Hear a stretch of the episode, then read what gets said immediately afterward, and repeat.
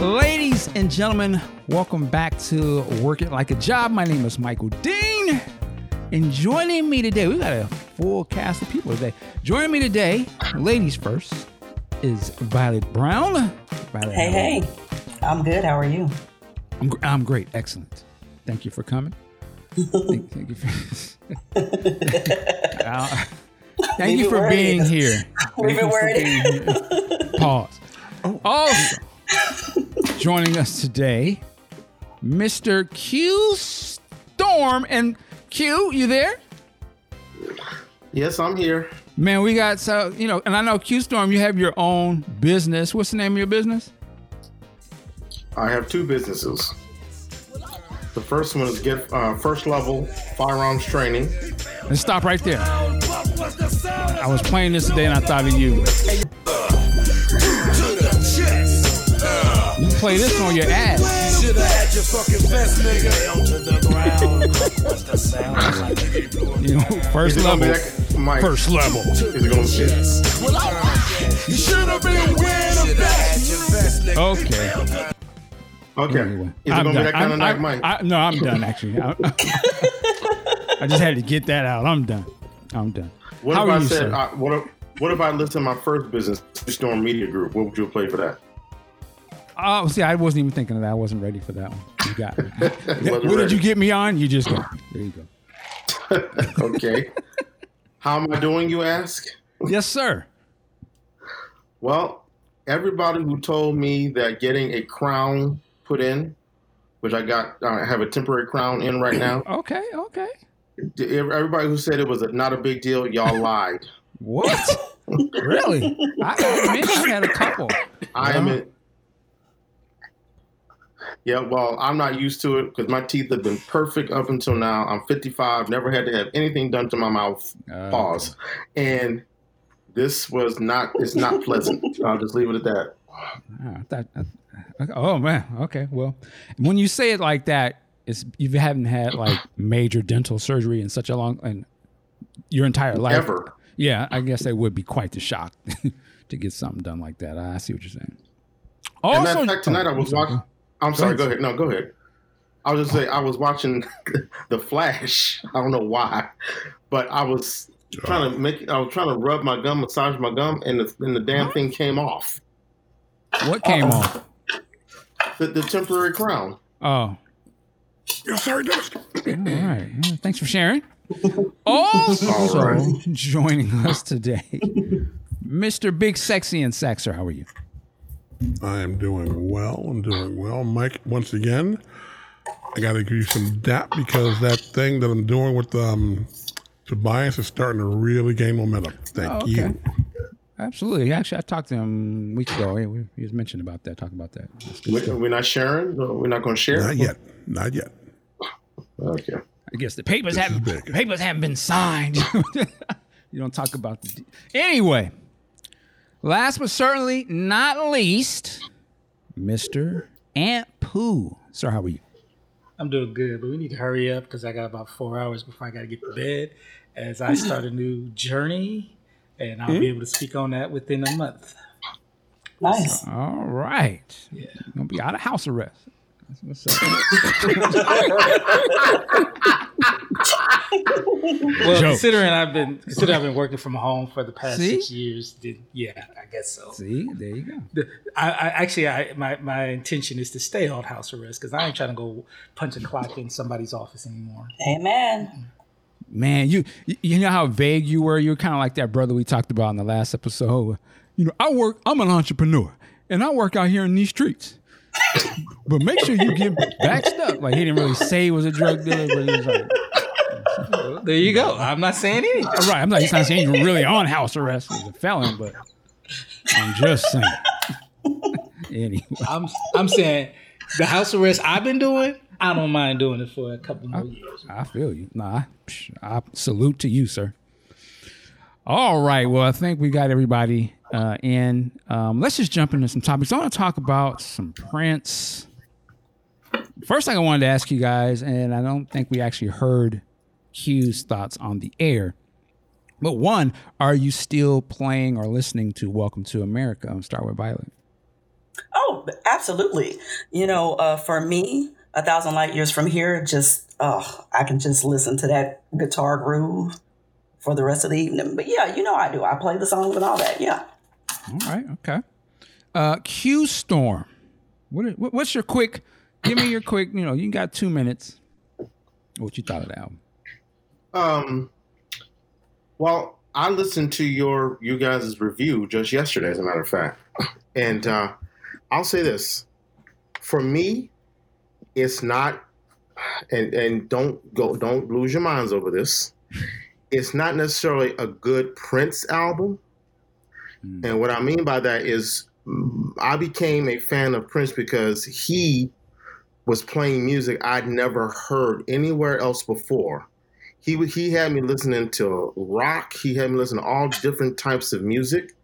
His music had a had a, a grit to it. I mean, he, there's some tracks on this album that have a grit to it, but his, his mu- ever since Emancipation, I just feel like his his sound has changed, and it's clear he wasn't planning on going back. I have to live with that, but all the songs on the album are tight, no doubt. But for me, I always expected Prince to surprise me. And with the exception of a with the exception of a couple songs, there's no real surprises on this. Now lyrically, he's on point, but Prince has always been on point lyrically. So it's a master album in terms of craft, but in terms of a Prince album, not one of my top albums. Okay. Okay. That's your opinion and respect it. Uh, Big Sexy. Are we still listening to Welcome to America on our nice system that we have that y'all flexing it on the Discord? But that's okay. Yes, actually, I was listening to it uh, last night. You know, and I was tinkering around the house and getting some work done. And uh, I still, though, embarrassingly have to admit, I have not listened to it on vinyl yet. I own it on vinyl, but I haven't went ahead and done that. I've just been listening to it through the high resolution downloads, and I love it. Hey, Big Sexy. I haven't Yes, been love. listening to it on vinyl either. Oh, all right. So there you go. but I, I also own it on vinyl. Hilarious. I haven't bought a record player yet, so. You know, I'm hmm. glad you mentioned that too, because I saw, of all people, I mm-hmm. saw Candy Dulfer who did this, and it reminds me of people who are, do- who are doing this. I'm you're one of them.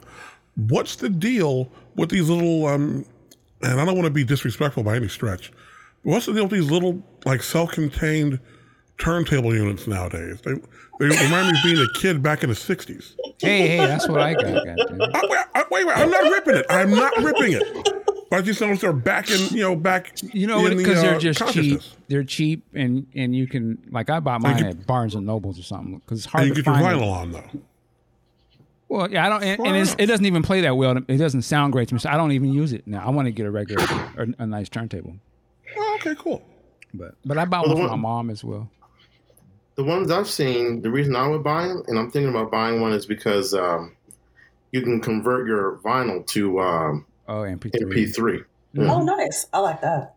The one I has does that, but I mean that means you have to sit there literally in real time, and I'm like, yeah. Every I don't have any rare rare vinyl that's not on digital, so it's like I don't have nothing to do. But with that said, we ain't forgot about Aunt Pooh. What say you, sir?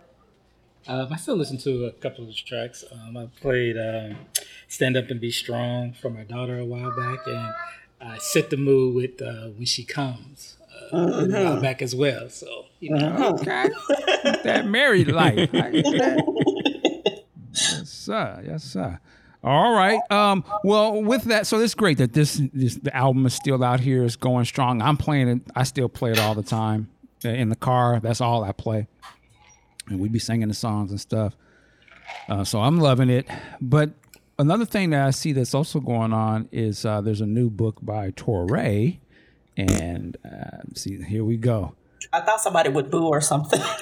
Yeah, well, let me be clear. I, I'm gonna, I, I respectfully, because kind of doing similar sort of thing. I, I'll say salute to to Touré. Um, you know, that's all I can say. I salute. You know, my salute. I- I'm playing it on code, so salute that brother. That, but with that said, Code and go to hell. Fuck him. damn. See, there you go. Well, alrighty then. There it is. Yeah, there you go. the views. I said Uh, I, I second that emotion. Well, Wow. well, well. Well, before then. we start doing all this stuff, he does have a new Prince book. Actually, it's out. Uh, nothing compares to you an oral history of Prince. Now, I personally have not read this. I have not read his previous book either. I do. Okay, so I want to ask you about that. But but with this said, there's a seems to be have been a narrative in the press, uh, in terms of the promotion of this book about you know Prince's pill addiction and you know, talking about Prince and the drugs and stuff. And if, I don't know, that's an interesting route to go, in my opinion, to try and sell something. Um, I've seen it in a couple of different places online. And so I don't know if it's from a press release that they're getting and they're just kind of framing the story off of that because it seemed odd that they were both focused on that. But with that kind of conversation out there in the community, I'm really you're seeing a lot of I think there's a lot of people like, yo, how disrespectful. And then I still I'm seeing some people like, well, we kind of do want to know about this conver- you know, this this type of stuff. And so I'm curious what you guys hear. What are your thoughts on one? What do you, uh, there's some strong thoughts already about Touré, but I want to know why you think that then. Um, but I want to go to Vi- uh, Violet first because one, you read the previous book. I did. Uh, I was I die. I would die for you. I think it's called. Yeah, and I, I dug it. I'm not gonna lie, I did not think it was bad. Um, I am kind of a nerdy person. I like facts and statistics and stuff like that. And so for me, that one was pretty cool because he talked about um, basically being in a certain age group and being a latchkey kid, growing up listening to that music and how it informed your life and all that. I didn't have any trouble with that kind of stuff. I don't have a personal problem with Touré. I don't know that dude. Um, I'm not really feeling the current project. Um, but I also feel like I don't have as strong feelings about him as maybe Big Sexy. So I don't know if he wants to talk about it. I'll tell you what my issues are with the current book, though, if you want to know. Sure. What are you? Oh, we want to know. Okay. Well, here you go. So, um, I'm gonna break it out. Like you know, I'm, I'm gonna be real specific because I, I don't like to talk about things that I have not read.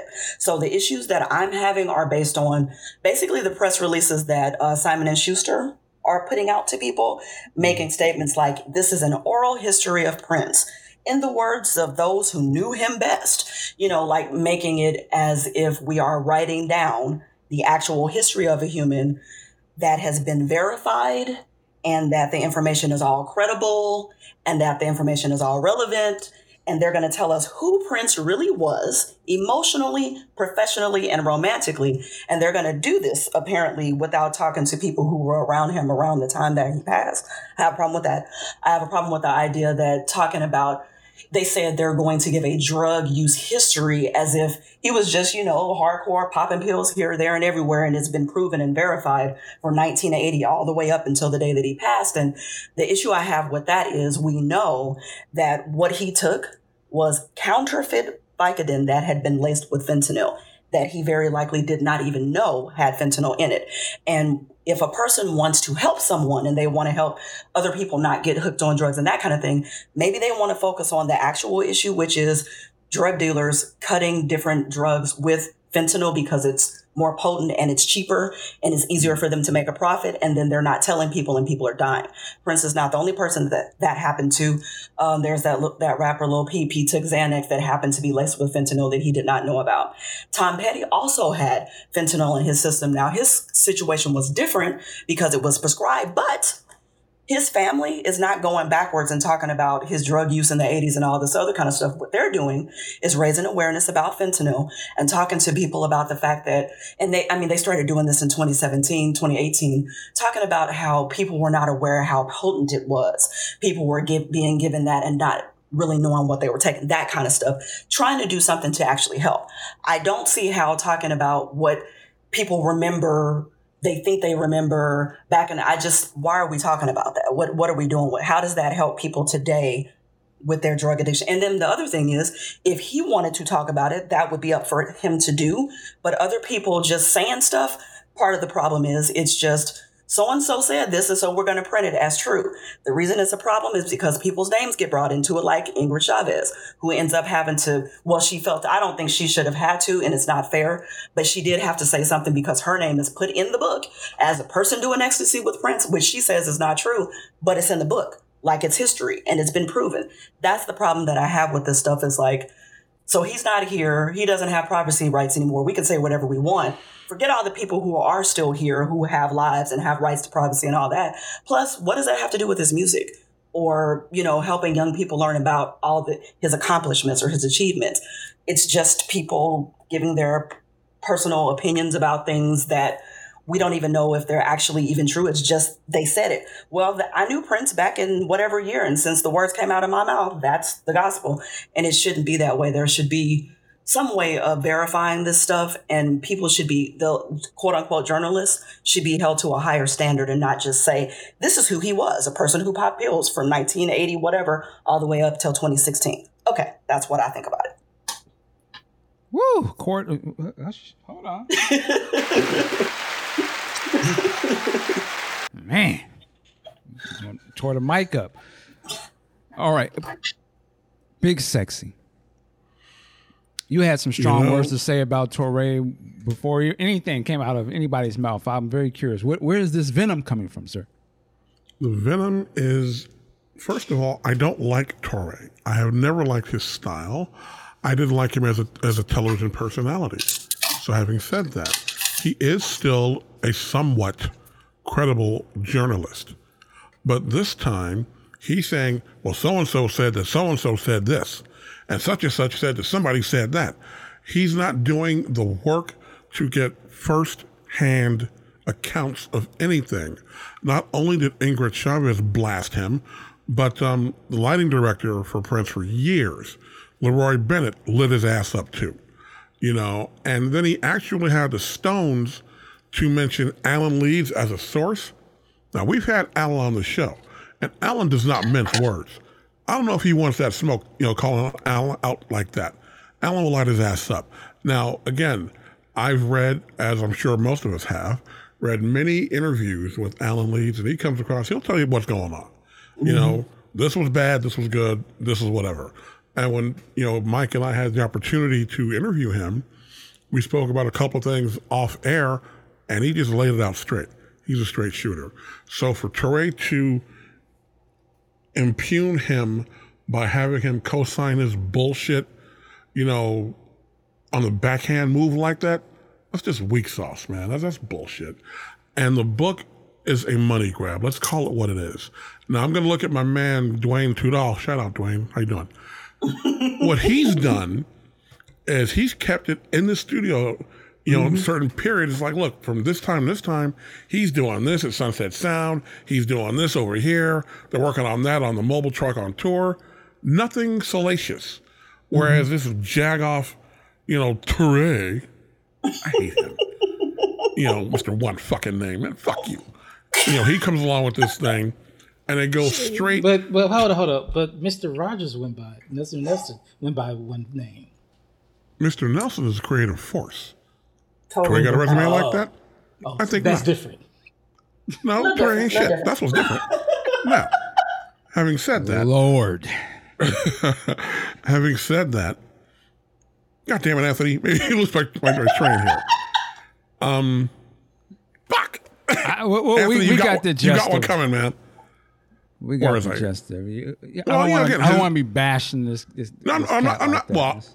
I'm. I'm. I'm going to say this though. Just say what you want to say, but you know when you when you get when you have to bring in other people to co-sign unwillingly or not your salacious piece of garbage that is clearly a money grab because it's not about the music it's about well he took this and he was taking that you know like violet said you know he's making himself like joe crackhead and that wasn't the case you know and nobody wants to see that shit anyway you know you know a lot of musicians from Chuck Berry until now had things in the closet that we don't want to hear about. You know, we don't want to hear about that shit. well, I, let me push back just a little bit. Just to be clear, none of us have read this book, so Uh, you know, I mean, then we don't necessarily know what's whoever unless, reads unless it. somebody Let told me you. know.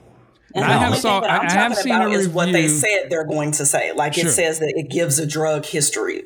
With- Right, It says the, the beginnings of his. So what that says is it continued, and that's the problem that you I have with it. Understood. Just wanted to be clear. Yeah. to. We have not read the book. Uh, there is a Well- good review out there by Scott Woods. Uh, he, he he goes into the book if you want to know what the book is about. It's very. I would I would implore you to read his stuff. Um, Well, one- one more Oh, thing, ahead. and I'll, Sure, I'll, go. I'll, I'll pass it on. You know, the book's not even out yet, and you already got Ingrid Chavez saying, "No, that didn't it's happen." out. No, the book is out. Okay, well, she's already out saying, "You know, that didn't happen." And my man Leroy Bennett, who we're going to get on the show at some point, he says, "No, that didn't happen, and leave my name out your mouth." I'm just waiting for Alan to check him as well because it's like, dude, I understand the whole the old premise, you know, no press is bad press, but this ain't the way to go about it, man. I, I would expect her to be better than this, honestly. I really would. So uh, what I wanted to, to push back on when you're saying about you know there's certain things we don't want to know about artists. You know, Prince is still very early, and he was a very private private guy. So anything you hear about him is a sort of a shock or is a surprise. But you normally in bios, biography books or movies, whatever about artists, particularly musicians, it is always got like really shows things that maybe some fans don't want to see. But I don't know. Are we going to think that Prince is going to be immune from this type of No, of course not. you know talk? Because I can already see the movie and the movie if it jumps to a current time, the way they end up showing that is going to be a big thing. Like, and I hope the fan base is ready. Like, we're not gonna they're not gonna sweep that conversation under the rug all for, forever, right? I'm Well, not the saying it needs to be conversation should be had. Exactly. Yeah. Exactly. It should be had. It should just be accurate. It should be verified. We should be making sure that the people that are making the statements are credible and that there's some other evidence other than the words coming out of their mouth as to whether or not it's true. And the reason I point that out is because again, like, okay, so Big Sexy's talking about there's even more than one person that's already said, Hey, you have stuff in here that isn't true, mm-hmm. but it is being stated as if it is the truth. And the thing about it is if there's already people saying, Hey, you have stuff in here that's not true, how much more of the how much more of there is that? And then there are people that are not going to know about somebody made a statement saying hey that didn't happen. They're just going to take that book and they're going to read it as the gospel. And my point is let's actually talk about things as they are not just well i think he had multiple personalities when you are not trained in any mm-hmm. way to make that that kind of stuff. That's what i'm saying. Right, and and it's you know it's I think it's going to be I think it's going to go the way of Tupac and Biggie. What I mean by that, those are uh, two other very famous, you know, artists. Whatever they died, suspicious. It's it's, you know almost we don't really know the answer or how it really happened. Michael Jackson, for some people, kind of fits into that. Did- did- you know, don't know exactly what happened, or maybe some people do. You know what I mean? It's interesting that these black artists all have these almost we don't really know how they died, died deaths. It's either on some drug stuff. They're all on, on drug stuff, or they got murdered. But even the murdered ones, you don't know what actually really happened. But I'm saying I can see this Prince thing going the same way I began Tupac. And what I mean by that is, for the last what, twenty plus years, the, the the Tupac and Biggie conversation. How did they die? How did they get shot? Or did Suge do it? There's been different theories throughout the years. Mm. Even till today, they finally you finally getting guys that was sitting in the car shooting at Tupac, telling you the story. It, it has taken this long for it to start to really starting to come out, and even they're still making movies on it. There was a movie with Johnny Depp and Forest Whitaker. I was just watching it the other day, and it's about There the Biggie is? and Tupac. ca- Yeah, uh, and, and I'm like, wow, it, brand new. It's still. I, I was like, I could see Prince is probably gonna be like that. Like at a certain point, they're gonna want to make movies or investigative series about what happened to him, and it's gonna be all these people as you're talking now. They got their story. That person got their story, and then there's a whole bunch of people that just ain't gonna that ain't saying nothing. You know, but the streets know what happened. You know, it's, or this, you know what I mean. So I can see this Prince thing going like that, and I don't know if it's interesting that a lot of black artists seem to end up like this. You know, but uh, and Pooh, you have any thoughts on this topic? Uh, yes, sir. Um, I think that my approach is going to be wait and see. I don't know if I'll be buying the book, but I'll um, be curious to hear what other people say about it and if it piques my interest to want to go read what he's stating fact for fact. Um, my interest in it, as far as a, a lot of people are saying this is hearsay and whatnot, I think that we're going to find out that there are a lot of people who have a lot of different stories, and not everybody knows. I think people believe they know their relationship with Prince, but they don't understand. I don't. I don't think they know his relationships with other people. Mm-hmm. You know, I think we'll find out after the fact, maybe long after the fact, that how he presented himself to his fans is different than the people that he worked with. It's different from the people that he chilled with. People different from the people that he fucked with. And I hate to be the one to say this, different from the people that he did drugs with and or got drugs from. Uh, we can all sit here and you know think that we know Prince's uh, drug history, but at the end of the day, he was dead from an overdose from either knowing knowingly taking a narcotic, a narcotic, or taking a pain reliever, which he probably wasn't, which he absolutely wasn't prescribed, that was laced with a narcotic. So it would be difficult for people to hear what we what people are saying is the truth, but I don't believe any one person knows the full truth about Prince's entire life, let alone his experience with drug use. So I, I I'm just gonna say, Touré, you if you you got this book to publish, your shit, your fact checking, your citation, your bibliography, all that better be on point, or mm-hmm. they gonna come for you mm-hmm. hard. No pause. but hilarious. But I guess in, in, in his thing, like, how is it triple checked? And if I mean, how do you find out then if you asked? I'm just kind of pushing. If you if he's interviewed these people and they said, "Well, I was with Prince and this happened," how do they? How do you verify that then? In such a secretive world of Prince, right?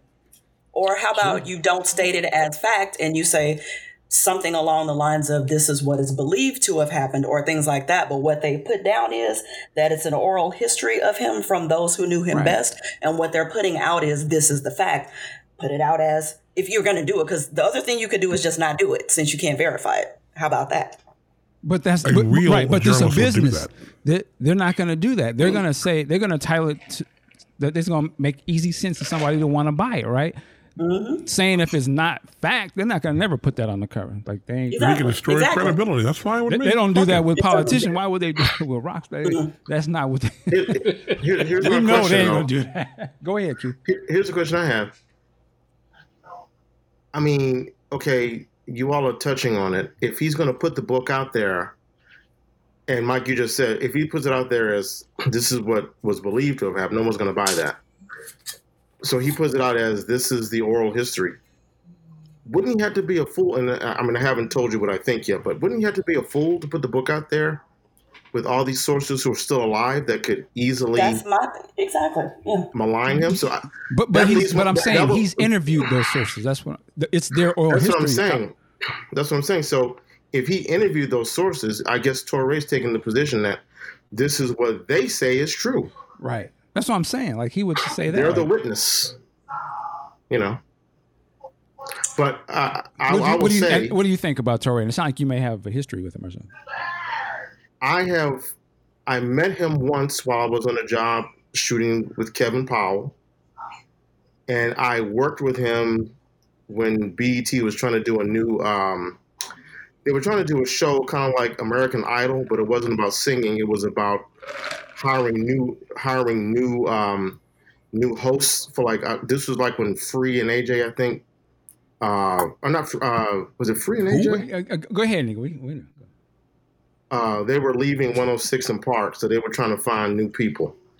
And my experiences with him in both cases, he is not, he's a very rude, arrogant, uh, self centered person. And uh, I, I did not have a pleasant experience with him at all. He's a rat So- bastard. Go ahead, say it, Q. Damn. Well, I, I, I just got the feeling, Allegedly.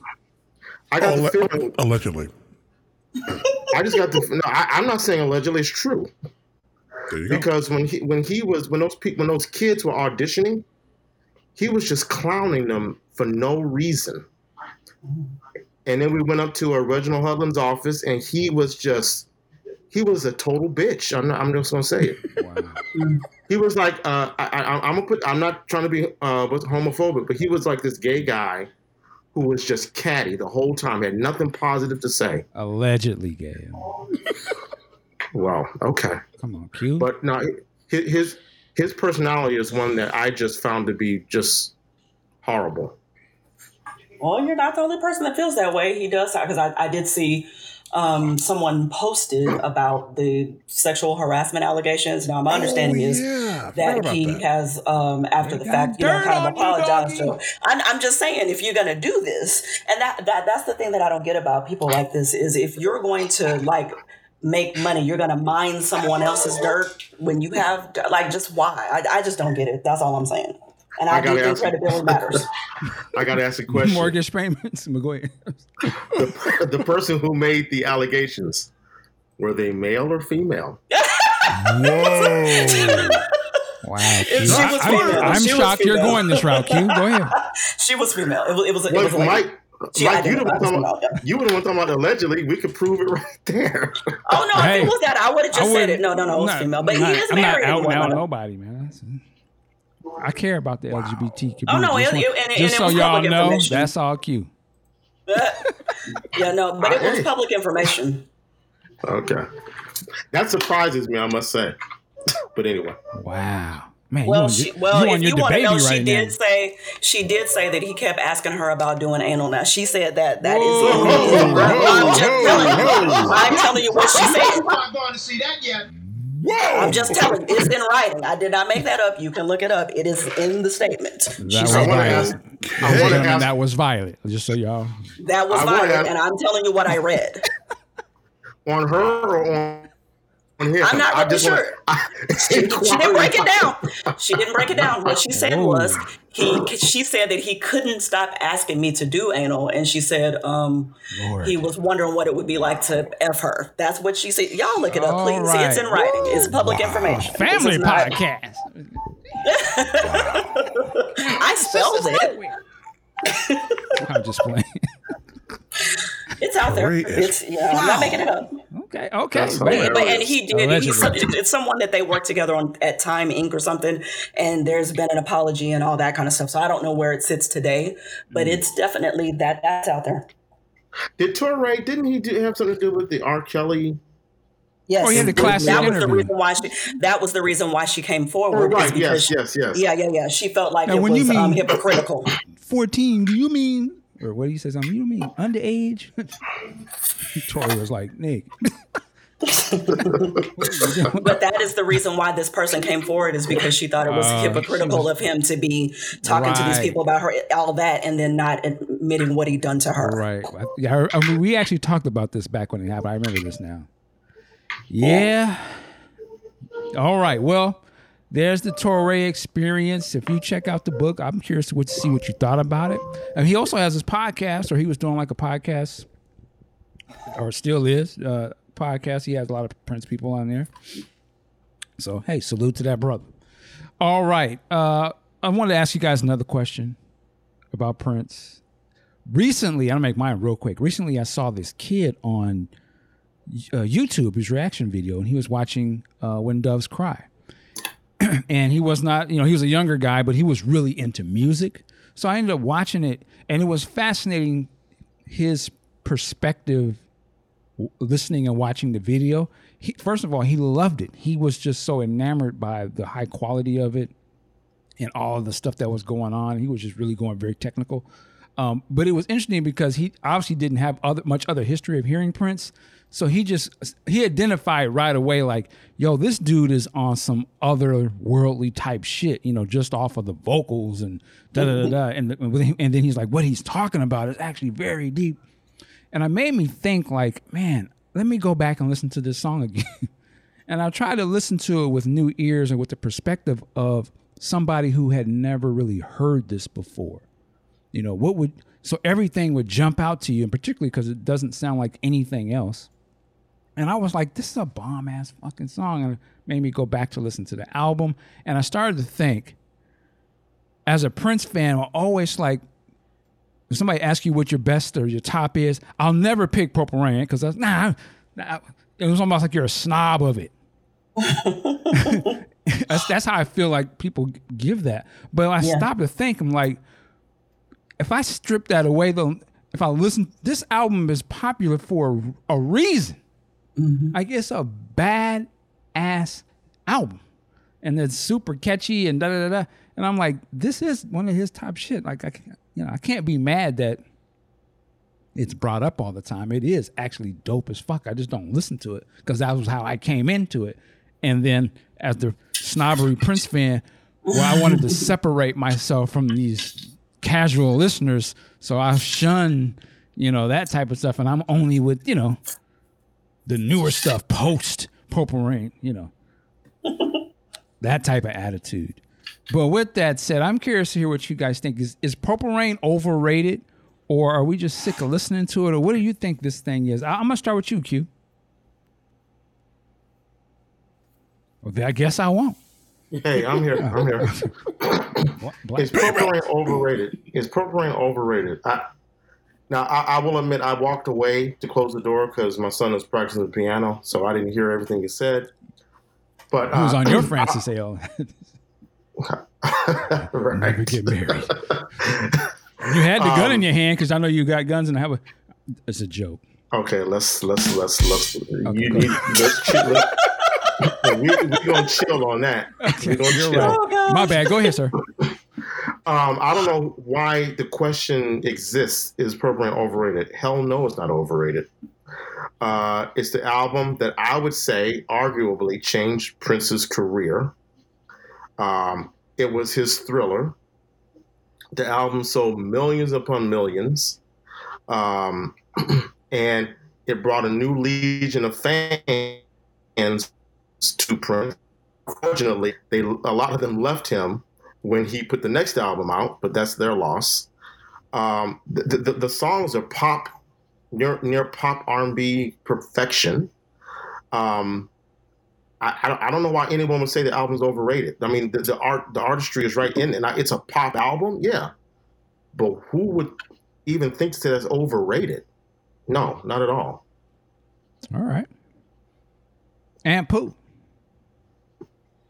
I can understand how someone can see it being overweighted uh, because, I mean, it's about to be 40 years in a couple years to when it was released. And for some, that was the peak and the end of Prince's reign. Um, I'm sure everyone listened to this show and others know about you know his work after that, but to a majority of music fans, that was the end of the that was the end of their Prince experience if you look at the album, it, it absolutely has some classics on there. But are there better albums after that? Yes, there are, in my opinion. So, I mean, I wouldn't look at someone sideways if they said Purple Rain is overrated. I'd want to know what is their context of it. I would say I, I'm ready for the smoke. I would say there's one song on the album that's overrated. I already know what you're about to say. Blasphemy. Uh, hey, take me with you. I think that's a very overrated song. You're not wrong. But- you are not wrong. Mm, mm, mm. Oh wow, I'm surprised to hear Mm, that. Overrated. You think that's That's my least favorite. so- You are not wrong. I'm just saying. oh my god, really? Someone else agrees with me on that? Yes, Wow, because my okay. ears are working. Wow. Wow. I'm trying to understand, like, why is anyone say that's overrated? I mean, that's not. I mean, I don't, I don't think anybody puts that up there with "When Doves Cry," "Let's Go Crazy," or I hope Rain. not. I hope not. well, when I've said I didn't like the song in the past, people lost their mind. Yeah, there are people that get upset about it. I, I, I love that song. I like the song in general, but it's my least favorite song on that album.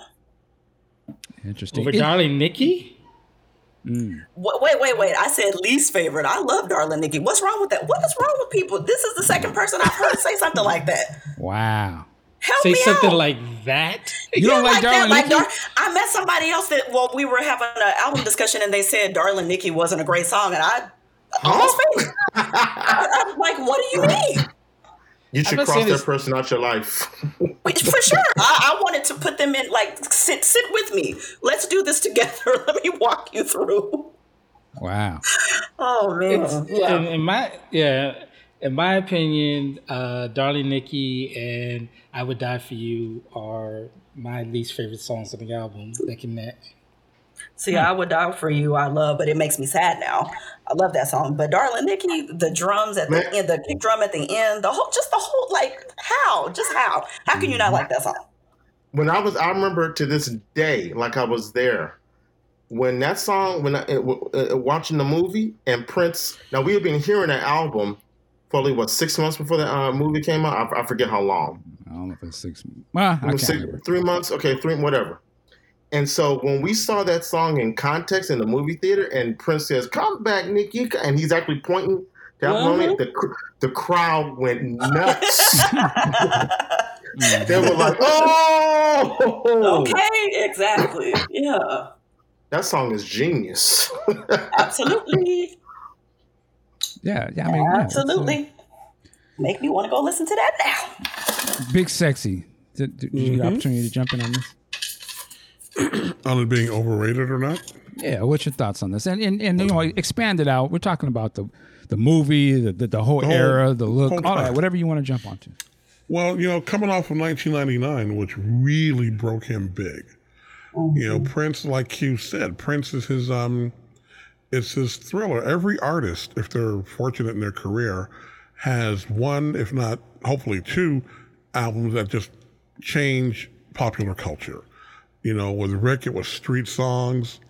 Uh, Michael is thriller. Stevie is songs like Key of Life, and so on and so forth.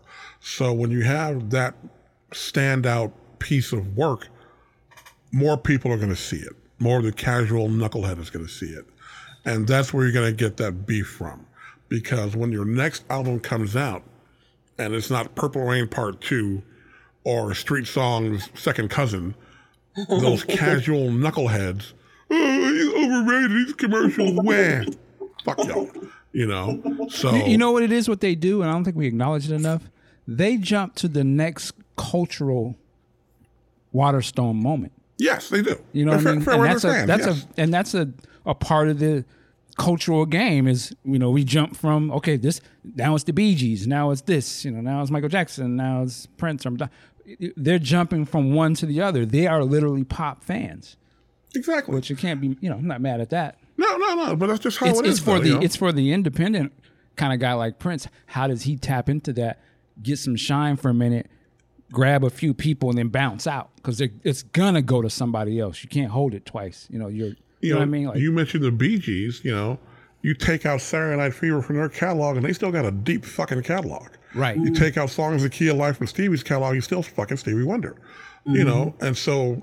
But you can't be mad that the casual say, I, but I only fuck with Saturday Night Fever because this is Exactly. bomb as And fuck. I, I expect that from them. You know, I expect that from the from the peasants. And yeah, I said it. And the thing is, those fans will drive me crazy at the show. Oh man, I remember I was at the last one at the piano on my tour, and the, the woman I went with, one of my oldest friends, every five minutes, what song is this? What song is this? Like, Oh Lord. Are we doing this shit now? I've, I've had that a couple you times. know, and the show before that, I'm at you know DNA Lounge, uh, Third Eye Girl, same thing. Well, what song is this? Motherfucker, she was always in my hair, man. Damn. You Oh my know? God. You know, so overrated. I don't. I'm not gonna say overrated because it's a classic album, but I'll say this: before I saw the last couple of tours, I was done hearing the song "Purple Rain." Was done. I had heard it enough, you know, and I was looking at him like, you know, David Bowie said at one point. He said, "All that Ziggy Stardust stuff, I'm not doing that anymore." So if Prince had come out and said, "I'm not doing Purple Rain in concert," you don't like it, don't come. I'd have been fine with it you know. But I don't think it's overrated by any stretch because again, it came out in the midst of this solar eclipse called Thriller and made hmm. its own way. Mm-hmm. You know, like Springsteen with Born in the USA, Madonna like a Virgin.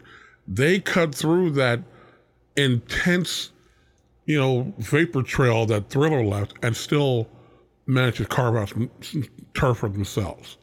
And that says a lot about them. But do I think it's overrated? No, I do not. No, I do not. All right. Anybody else want to add anything to this before we move forward? All right, there you go. I- Purple I- Rain. I- oh, go ahead. Go ahead, Q. Damn. I agree that uh, uh, Purple Rain is one of those songs on a short list of songs I just cannot listen to anymore. That song, Footloose, Let's Hear It for the Oh. Boy. Let's Hear It for the Boy by Deniece I love all these songs. you're saying. And, and, and, no, whoa, whoa, no. whoa, whoa, whoa, whoa, whoa, whoa. And Atlantic Starr, um, Secret, Lovers. They're all what great. they are. Listen, Jerry They're all Curl in the great video. songs. Oh. they're all great songs. I can't listen to them anymore, though.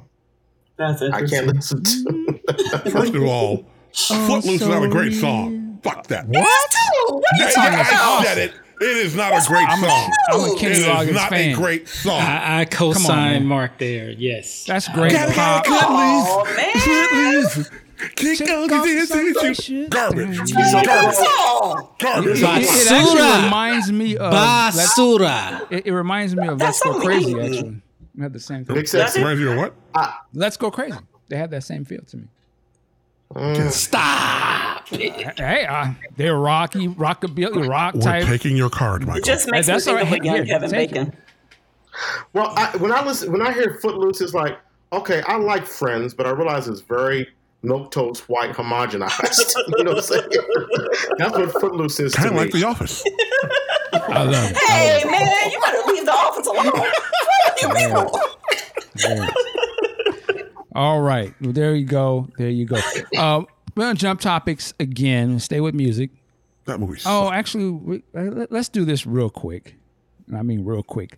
This Quincy Jones and Prince conversation that we started in the Discord, and I think it was spawned off of. Q. Well, I think it, I, I can't remember. I just remember Kanye. It started with Kanye Genius, and then just started trickling down to Prince, and da- and then it became this Quincy Jones versus Prince type thing. And I, I know it was Q and Big Sexy, and I was kind of throwing some things in here. I'm gonna say it like this. I'm just say this. Quincy Jones to me is Yoda, in my opinion. To Prince would be he could be Anakin or something, but there is the master teacher person that has seen it all multiple times before you come into existence. And now you're the chosen one, but you haven't lived the life experience past this guy and seen it. You know, he'd have been there with the greats and he he can see the greats in you and he acknowledges that and says you're great but he's but he has a different viewpoint than everybody else because he's literally there and he is one of you know the watchers of the universe right like he know he's he's done more music and seen more music than any of us can comprehend so for when we hear him critiquing his own fellow person that sounds crazy to us if it's a person that is so iconic to us but we got to remember the context of who's speaking he's looking at music way different than we are we're just consumers and that's what when I look at the Quincy Jones Prince thing,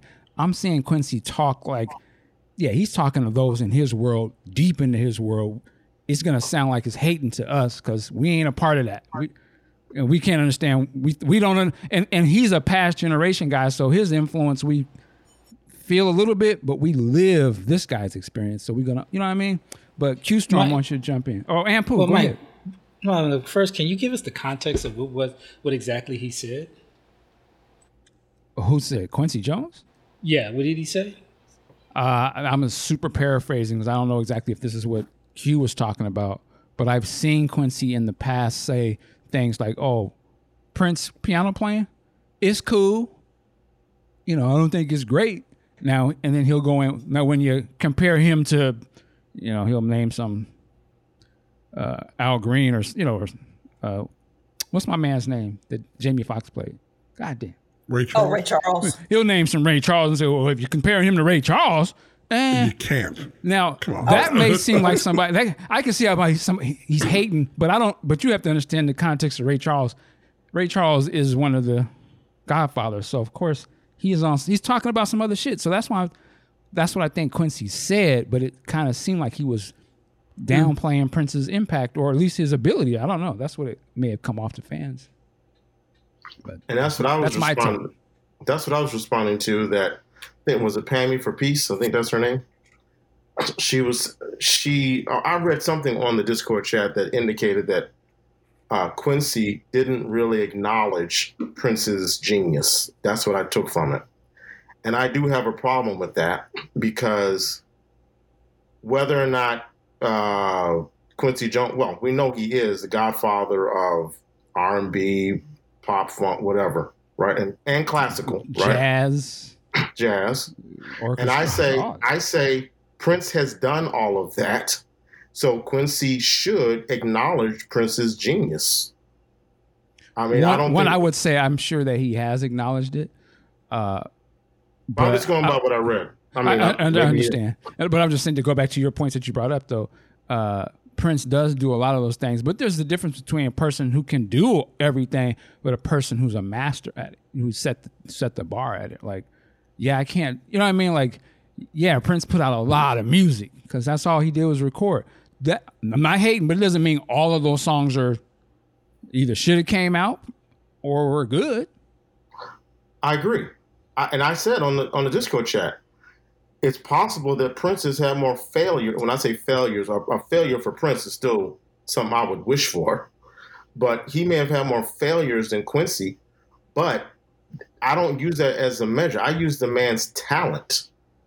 The man can play how many instruments? Is it is the number twelve? Was it twelve or that high? That's low. You're talking about Is it- Yeah. It's that's low. It's like 27. How you, well, right. 12. produced or composed and performed a lot of his earlier albums up until roughly the early aughts, would you say? I don't know when he started hiring people to produce. But I'm saying, how can anybody, I don't care if you're James Brown, how can you not look at that? A guy who plays over 12 instruments, has the career that he has, recorded the the, the wealth of material so much so that he was able to put out an album every year and not say, yeah, that's a bad motherfucker right there. Yeah, Miles I've, I've never seen him not say that. That's my thing. Like, I don't think he's. Well, I'm going by the article, what, what was implied in the uh, Discord. If there's other evidence, I'll, you know. But I mean, if Miles Davis could say Prince is a genius, I don't Who's see the why Quincy by? Jones can. It was in the Discord chat. That was the whole genesis of this conversation that, that Quincy Jones was not acknowledging Prince's genius or something along that lines. That's what I took from it. Gotcha. All right, uh, big sexy. All right. what started this for me was Q mentioned in that Discord thread. He said Prince can do what Quincy can do, but Quincy can't do what Prince can do. And I said, nah, I don't, I'm not going to go that far. And that's where I'm coming in to this. Uh, and I said, well, and Quincy, or Prince, Quincy, God damn it. Q said Prince, you know, did albums of ska, uh, DNA, or whatever thing it's called, MDD, EDM. EDM. Electronic dance And- music. Yeah, that crap. He did ska, he did that. He did trap. I don't know what trap is. So I'm not going to comment on that. But I'm like, hold on though.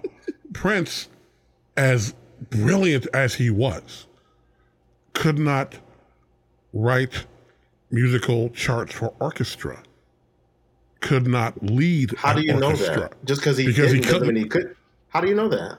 Do, do the names Clar and Brent Fischer mean anything to you? Clar? Is it- I, I, I I don't think I don't know if it's Clar or if it's Well, I don't think be- be Prince wrong. could read music. I mean, he stated that. I'm sure. Thank you. So that's why he wouldn't be able to do that. Keith. So if he can't Well, read it, he uh, can't write it. And again, No, even if he did, that's not true. Whoa, whoa, What? whoa, That's not true. whoa, whoa. Will you quit interrupting me for once, please? Okay. Even if he did do it, where is it?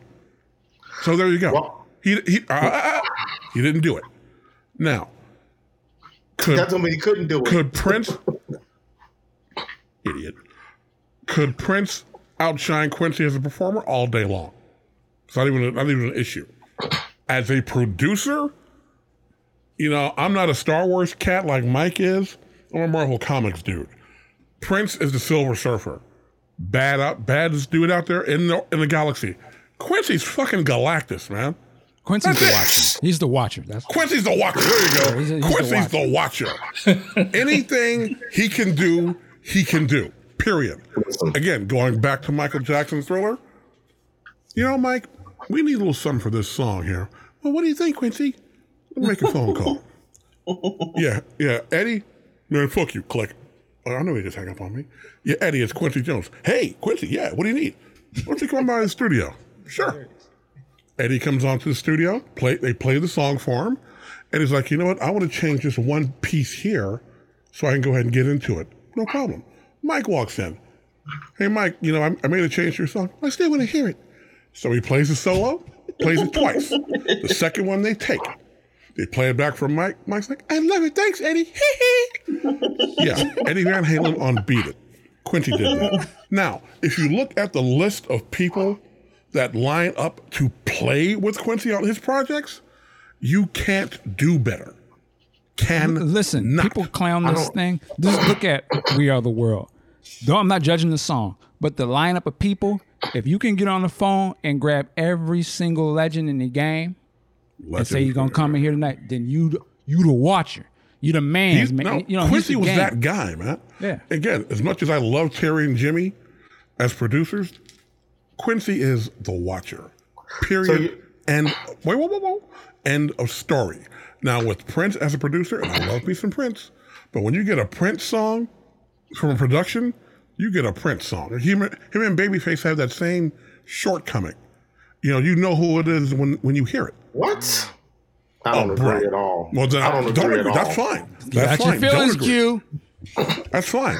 I'm, You I'm surprised I'm the one defending Prince here. Again, there's nothing to defend here. It's two different things. It's two different things. You know, so it's for I you mean, to Prin- say okay. again, really, I keep hearing your mouth. I'm not done here. So Oh, for you or anyone to say, "Oh, thank you," peanut head motherfucker, um, that Prince will did an album of ska. Where is the ska, Q? Where is this album full of ska? Talk to me. Well, I can tell you this. I remember when Diamonds and Pearls came out. What blue And- light? Can I finish, please? I don't know. You do it to me all the time, so I'm just letting you know how it Blue, feels. Blue Light was not on Diamonds and Pearls, first of all. And the Oh, second right, thing what? is, the uh, uh, I remember clearly because I got Rolling Stone in the mail back then. They reviewed that album and they said it was one of Prince's first ventures into ska. And they they pointed out the song. Now I didn't know what ska was, okay, but they pointed out the song "Walk Don't Walk." And I'm like, okay, cool. I like That is ska. not then. ska. That is not ska. I'm telling you what people that are more qualified than you said. okay. Wow. First of all, you don't know who wrote the article, so fuck you. That's first. Damn. Second Get of all, you don't know what feelings. ska. Get out your feelings. You don't know what your ska feelings. is, man. Do you know what ska is? The closest thing to ska in popular culture would probably be that old song from Madness. Oh God, One step beyond. one step beyond. That's I- close to dude. ska. Dude, I did do my Googles. Okay. All I'm telling you, all I'm telling you is what people who No. get paid to do this professionally said. Now, if And you they want to could go be take, wrong. well, they because could, let's but face I, There's a I'll take their okay, word bass over tone going yours. back and forth. Okay, I'm gonna that's take that's. their word over. You're gonna let me talk? I thought you see what's going on here. Go, go ahead, Waterhead. Go I'm ahead. Go gonna, I'm gonna Whoa. take your I'm gonna take your their word over yours every day. I'm still not hearing an album full though. I You never said said an like- album full. Yeah, you I never said an out. I did not. I You said, said he's he- done it. He's done albums of ska, I did not. trap, whatever that is, and EDM. One song, He's done. He's done One it. He's proven he can- song, and he that's can do- not he ska. do- He's done that. He's done EDM. He's done uh, what country. EDM song? He's What's done, the EDM song? Uh, the Human Body, and the uh, song "Slave" on Emancipation. Who said that those were E EDM? I would like I to know that too.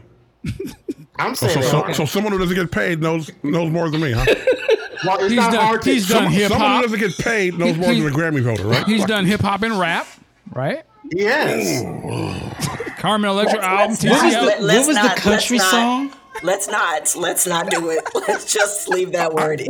First of all, I believe define. it was. I, will- I, I want to answer him too. I believe, it, Baby. I'm sorry. Go I ahead. believe it was called uh, "Right the Wrong" on the Chaos and Disorder album. That's nothing but a country song. People, are, people have also said country artists have said "Purple Rain." If you strip that down, it's a country song. There's Purple definitely a is version of down. Who are the people There's who version said of that? a No, country that's version true. of that song. That's true. But with you on um Prince album, it, that's country. Mm-hmm. Um, Sweet Baby, which I love from the Symbol album, actually is the That's as far song. as um yeah, it's, it's more like country. He's he's done lots Yeah, of exactly. Yeah, but you didn't mention country in a little diatribe. Where's the trap? Whatever that is. Well, because if I were to mention all the songs Prince would have, all the styles Prince has written, I'd still be writing. That's Here's a, here's a, let me let's throw this in the conversation. Prince is a master musician. There's no doubt about that. He's practiced. He's done the time, and he's you can see it in his playing. I think one of the things that compare, but you know, Quincy is not a master musician like like Prince is. Like can literally just pick up any instrument. But I think with Quincy, his strength is being an actual producer. Uh, his the complexity of his work, the simplicity of his work, the scope of his work. I think the thing what makes Quincy great is he can go from a Ray Charles doing stuff with Frank Sinatra, and then a, almost a, a generation later. Think about it, this is a, a guy that did mu- music back in the day, and then get to the '80s, which would maybe like 30 years for him, 40 years, and he's he he's super old guy in the room to get the the hottest, the thing that's got, about to be the biggest thing ever, and then he produces that, and some would argue, I say, facts has made the best R and B album of all time and Off the Wall. Like if you can be like, oh, you mean you was putting out jazz shit 30 years ago, and now you're gonna come 30, 30 years into the future, and you're gonna make the you're gonna make the illest R and B album of the of the year? Fuck out of here! But he did that, and then came back and dropped the bomb on the world with Michael. He did that. He makes moments across generations that impact the culture. That's why I think Quincy Jones is untouchable because you none of these people would Prince ain't did that. Prince grabbed Mavis, a couple other people, but the albums he put out didn't stop the world like what Quincy did 20, 30 years into his Didn't stop career. The Wh- Which which albums that Prince produced of another artist changed the scope of the of the game? Because that's what Quincy did. Yeah, but that's what Quincy does. That's what I I'm saying. I- It's, a, it's I- I uncomparable. don't think That's it's why you can't really. Yeah, I said in terms of a com- exactly. You can't producer, you can't compare Exactly. because as a producer, not the same thing as Quincy blows everybody out the water. It's unfair. Yeah, it's a That's what I different say. He's the watcher. You, you're not going to compare to that, and that's why he has a viewpoint that he does have because he can see Prince. And he's like, I'm, you know, I've been in the game 50 years. I know exactly what I see. What he's doing. I see the influence of all the shit I've been doing. So yes, it's great, but to me, I know what he's doing. So I'm not as enthused as you are, but that doesn't mean that he's not acknowledging his greatness. So You know- you're you know saying that Quincy, you saying that Quincy is better because he's produced. No one's saying for- better. hold on, let me finish. I uh, um, but I would say if you're talking about Quincy as a producer, I'm still not. I'm still not shading Prince. Prince No has is. produced some bomb ass albums. For other people? Absolutely, absolutely. But I'm just saying it's different. Prince has not Why put out different? Well, just as he said, I, I asked you where does Prince produce another artist, and that I asked you. album changes the culture. So that's your metric. It has to be an artist, another artist that he produced for. Is that the no, metric? my metric is to show you, as I said earlier, you can't compare anybody to Quincy because he is, you know, what I mean, they haven't had a career like he has. So how could you? It oh. doesn't, you know, what I mean, it doesn't. There's no comparison. He has dominated music across the board in all genres with the legends. And then come Okay. into the future and then does it again with the new generation and So- sets the tone. I, I I, don't. There's no. I, I don't know of any other producer or artist in that matter who has done that. Well, I, I, that's your. I know I'm not going to change your opinion if I say Sheila E. and the Time right alone. Th- those two artists that Prince produced, they shut it down. So that What? right there, Glory, uh, uh, uh, uh, Sheila E. and the Time, they didn't change the music culture. No. No, Prince. Okay. did. But he produced right, but then he produced those albums. He did what you said Quincy did for Michael. He did that for Sheila E. and the Time. Prince, no. in my opinion, drink. Prince Yeah. produced the Times album and Sheila E's album. Now, Right. did those acts and those songs and those albums change the culture? I The would say Time- abs- I would say absolutely not, and I would venture to bet that the majority of the American uh, uh, listenership would say that as well. Wow, I don't know what reality I'm in now. okay, the time the time did not change. I don't either. The, the time, the time out, the time's body of work did not change. Have changed the culture, uh, musical R and B culture. Now you're Yeah, no going. effect. you notice how he just threw a specific. Yeah, part- yeah, I didn't see that. Yes. well, qualifier. My nigga Q. I love it. I, Well, you're I would saying- say yes to that. What you just said. I would say yes. They did R and B culture. You're right.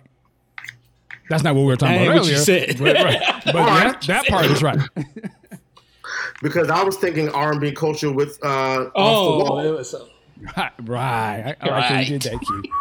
Nice save. I mean, I don't know what y'all. I don't know. Hashtag. What did you get me on? I know. Okay, I- when you say is- culture, just just be clear, when you say culture, which are you specifically speaking of culture? What do you mean by that? Let's- talking I, about- want to get your definition of culture. I'm talking about the time influenced a lot of other artists and a lot of the sound, the Minneapolis sound, moving forward Which was without Prince. a doubt. I know it's Prince. That's the whole point. He produced Right, other you are, you are right. Q, Q, you are right. Just as I- Teddy, just as Teddy Riley had the same effect, as Timbaland had the effect, Dr. Dre had the effect on the game. I give Okay. that to you. But I'm Yeah. talking about none of them still compare to Quincy Jones because he did across generationals had those effect. He had, you know what I'm saying? So he was able to jump from points that really somebody would like. If somebody today from 30 years ago was all of a sudden they made the next f- smash album that changed the world, people would be like, "Whoa, what the hell's going on?"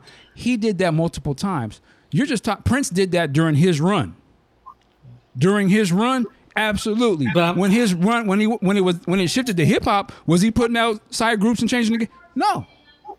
because he had his run. hip-hop? I don't Uh, yeah, didn't Quincy do the what was that album he had the rappers on in the R and B? Back, Back in the, the game block. again. Wasn't Back that like block. album of the year or something? Uh, yeah, Back on the block.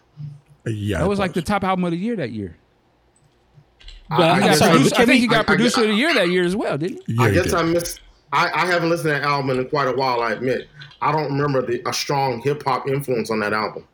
Well, it says on Wikipedia, and I understand it's Wikipedia. It says the genre it fits in is R and B, hip hop, new jack swing, and jazz. Yeah, Well, well, I, I, I would say I- that's probably written by someone who probably doesn't understand. a lot of those genres. Just like the guys Ladies from and Rolling gentlemen, Q too. Storm. That's right. Q Storm in rare effect tonight. I Well, tell me, I- I- but I, wait, wait, wait, before you go on, Q, you still haven't given me your definition of what culture is because you kind of change it up. So, what is your definition of culture? influence, uh, whether it's music, uh, imagery, artistry, uh, changing the game, or establishing a trend.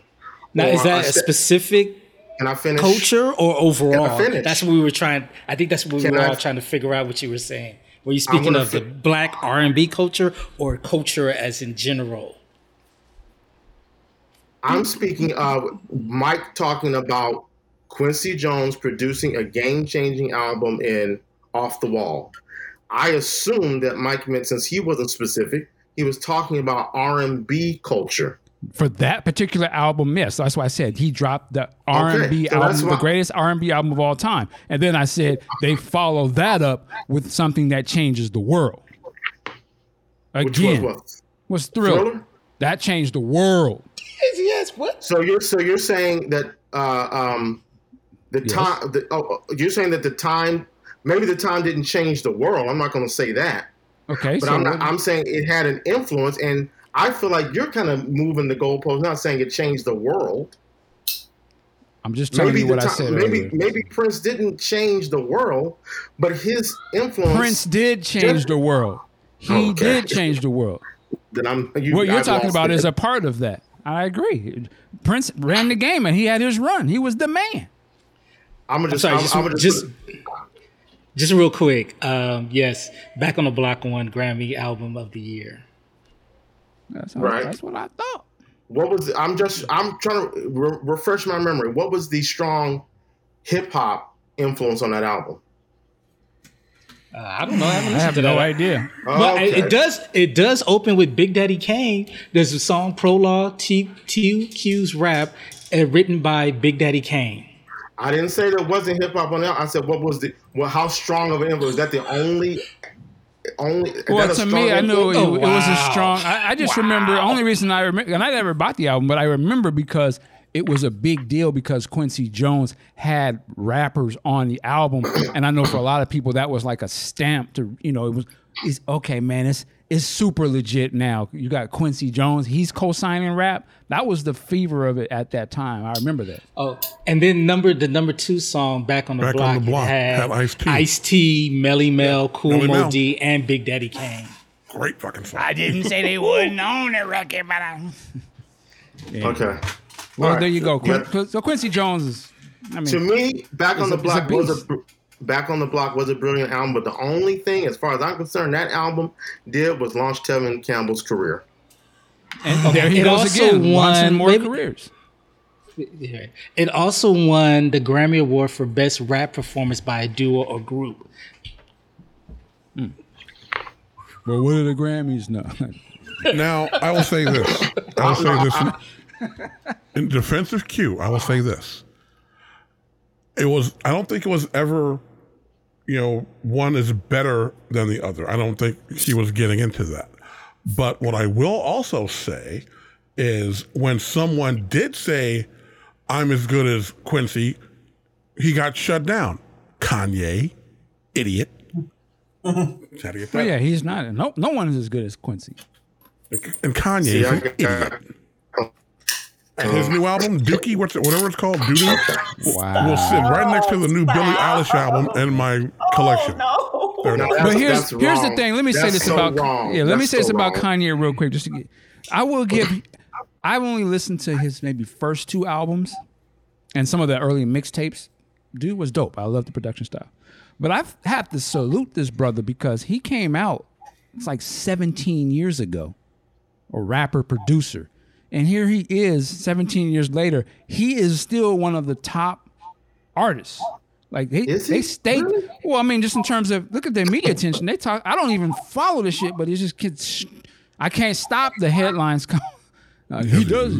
it- I'm like, you don't normally see that. What other artists do you know of that's been in the game 17 years Let me ask you and this. still hold on and are still like the most talked about thing in pop Right. culture? I, I have not Con- seen that. Go ahead. What are you gonna say, sir? Is Kanye still being talked about because of his music or because of his antics? Uh, it it might be. It's, it would be. It's Maybe it's both. of his antics. Wh- whatever it is, he's still putting out music, and people obviously care. I think the album came out today. As all again, all I see. What other artists? And we'll go back to the question now. Is there been other artists that have been in the game as long as he has that are still this relevant? Yeah, but he's relevant for foolishness. That's my point. Okay. Now, anybody else? Is there anybody that you can think of? Because I thought about it, I was like, God, I don't know anyone. Is, they new album, 17 years, and they still talking about who who has a new album and and sells out a stadium to listen to it 17 years later in the game. Just to be fair, I believe Jay Z and Beyonce absolutely could do that. A- Oh, But those are the absolutely. other- right, right. Hmm. Those are the albums. I albums. think Jay Z, Beyonce, Eminem. Those are the, some of the top artists in the game. But yeah. Oh, I'm just- oh, see, Mike. well, I mean, I'm saying we know they the t- they they like the watchers of this generation. So of course, Rihanna. those guys. But I'm Yeah, talking about Rihanna. they're not putting out albums like Kanye either, though, are they? No, uh, Rih- Rihanna drops her next album. I think Rihanna See, been in the business Rih- since yeah, you're 2004. You're They right. they are her the Rihanna. I think it's called the Rihanna Navy. They are waiting for her new album. right, but I'm saying she hasn't put out music. Kanye has the antics and the music. Mike is boy. Go ahead, Mike. The, the Rihanna Navy. Mike, I think you done moved that goalpost to the 50 yard line, brother. Hey man, I'm trying to get a win, goddammit. Yeah, I get a point. I'm gonna just say, listen, I'm gonna just say this. Kanye, if you mention, I, I, I would bet. I'll be willing to bet. If you mention Kanye's name, the first things they say about him not going to be his music. They're going to, ain't that the the black dude that said slavery was a choice? Yeah, It who yeah. I'm depends, it depends on who you're talking to. Who you asking? Okay. Because if you're asking uh, millennials and Zoomers, they're like, "Yeah, Kanye, he's a he's a musical genius. Yep. Oh, I love Kanye's music. I can't wait for Donda. Yay, Mm-hmm. Jesus is King was dope as fuck. Yeah. He ain't lying. Didn't hear that either. Yeah, um, so I mean, you know, I was gonna say salute to him. I, of course, he's set up to be the most hated, but we'll He look back at like that, that. and we'll be like, God That's exactly what I was thinking, Big Sexy, is he he's- set he's- himself up like that. Well, I mean, I, I actually think it's all a part of the whole the show because it just probably. keeps him in the thing. I Probably think that's what he wants. He ain't So isn't stupid. that- yeah. Isn't that Kim Kardashian's husband? Yeah, that's him. Yeah, and, and he got a billion dollars, so he's like, yeah, I'm gonna be Kim, whatever it is. That, Exactly. they, they know how to do that. I don't know if the joke is really on us because I guess he's kind of getting famous for doing dumb shit, but it's only because we pay attention to it. Not Not, me. not, not all. But, I, I Plain, I but plain and you, simple, but- but plain and simply, the reason why he gets that attention is because of the music. If he was, a, um, I don't like his Okay. music. I don't listen. Well, it's the truth. If he if he wasn't uh, one of the top artists in the game right now, he would not be getting all that attention for the foolishness. I think that used to be true, but there was this song that he made where he's like saying one word, and I can't even remember what the word was. Like the the material has changed. Let's put it put it like that. Okay. All right. Well, I'll, I'll la- put the Kanye album doo doo next to my Touré book. Stop that, Mark. Come on. You How much hate? That's Get his, you in some counseling. that's his mama's name, for God's sake. His mama's name was doo doo. Nah, Donda. man, come on, man. Nah, nah, wait, wait, wait, wait. no, Now, no, in all no, no, seriousness, no, no. we're not gonna disrespect his mom like that. I forgot about No. that. Hey, I didn't know the woman's name, so don't be looking I- at me with yeah, that. no, but, but we do, so that's why we're just saying it's Donda. So we're not we're gonna leave it at that. We don't we don't, we don't want to do that. That's well, it's good. still gonna sit next to. I can't stand Touré but. I'm, you know, I'm, I'm like, um, uh, what they do. Wel- Welcome to America. No, we don't talk. We don't talk about his mom like that. No, we don't say that about his mama. No, we don't do that. I'm, I'm never gonna fall for that. Let Did you mean go. coming to America? Oh, all right, all right, Whatever. all right. So we're gonna put this Every, next question out there. everybody there. needs to win. Oh, oh, everybody yep, there we go. win. There we go. So here we go. We put this question out. I'm going to ask. We're going to go around, and we want to hear. So the question is, what albums blew your mind when you first heard them? I seen this floating online. I was like, that's interesting. Now the way I look at the question, it's saying, not saying what's your favorite albums, but what's the album when you first heard it? You was like, yo, oh shit, this is you know, this is some shit. Well, it blew your mind. I guess it doesn't matter if you liked it or not, but just like, whoa. So I'm gonna go to Violet. Uh, give us an an album or albums, whatever, but whatever it is you do pick, tell us why you think the way you thought. Are we going one at a time or just all at the same time? We're all the same Album time. wise. Yeah. Okay. Oh, it's Survive. okay, cool. Cool. Um, I'll give you three. The first one is 1999. The second one is uh, Star Child by Teena Marie. And then the third one is Wham Make It Big. Now, understand, I was a little kid. I was a little kid. So, you know, I, I, I viewed music a little differently. I love George Michael. I still love George Michael. And Careless Whisper was the best song I'd ever heard. But again, I was a hmm. small child. So y'all have to work with me on that. no, I'm not mad at it. why, why, yeah, why you why you trying to judge? Just shoot. Yeah. That was a I badass love album. Wham. I love, but I like the whole album too. but Careless Whisper was that was my song. I used to love it. Yes, wake me up before you go go. That's, That's a my great song. song. That's my song. No, everything she and everything she wants. that is Everything my She- yeah. that. That's the yes, shit. I love that album. That's a great album. But then Star Child has Lover Girl, which I love. It has Out on a Limb, which is my favorite Teena Marie song. So there's that. And then 1999, I legit every single song on that album. The very first Prince song I ever remember hearing in my life was Lady Cab Driver. I was a, a very small child. I didn't know that it was Prince, but that's the first song I ever remember hearing. Wow. So as far as songs blowing, uh, albums blowing my mind, that's it for me. That's so interesting that you say. Looking at you now, I, the first Prince song she ever heard was Lady Cat Driver. Okay. Yep. I love it. I love it. Good. That's a good list. That's a good list. I actually want to go back and listen to the Wham album now. Just That's a great album, with man. the ears of today and listen to sit down and just really go into it. That's a dope album, man. I love that album. I still love it. Well, uh, oh, let's jump to Q. What's some of your picks, sir? All right, I was writing them down right now because I was unprepared. But um, Oh, I can jump somebody else if you want to take. a yeah, go to somebody else. All right. Uh, Aunt Pooh, you want to go? Yes, sure. Um, I'll be shocked to know not one Prince album. Uh, for me, uh, because I actually had to do a review of this for a website, it's uh, De La Soul's The Grind Date. I had to listen to every song track by track because I had to review it. And I was like, God damn, these motherfuckers still got it. Especially Rock Cocaine Flow. Listen to that song. That is What's, just what's the name of the album again? The Grind Date. I've never heard. It came out in 2004. No, the, yeah, I think about 2004, 2005. Okay. Um, really great album. Uh, the second one, no surprise, uh, Snoop Dogg's Doggy Style. Nice, nice. Just, I mean, from that intro leading into Gin and Juice, woo! You can't, you can't tell me nothing. and then uh, number three, uh, I think this might be a shocker, but uh, Mary J. Blige is My Life. Okay. Yeah, that's a good one too. that that's one of those.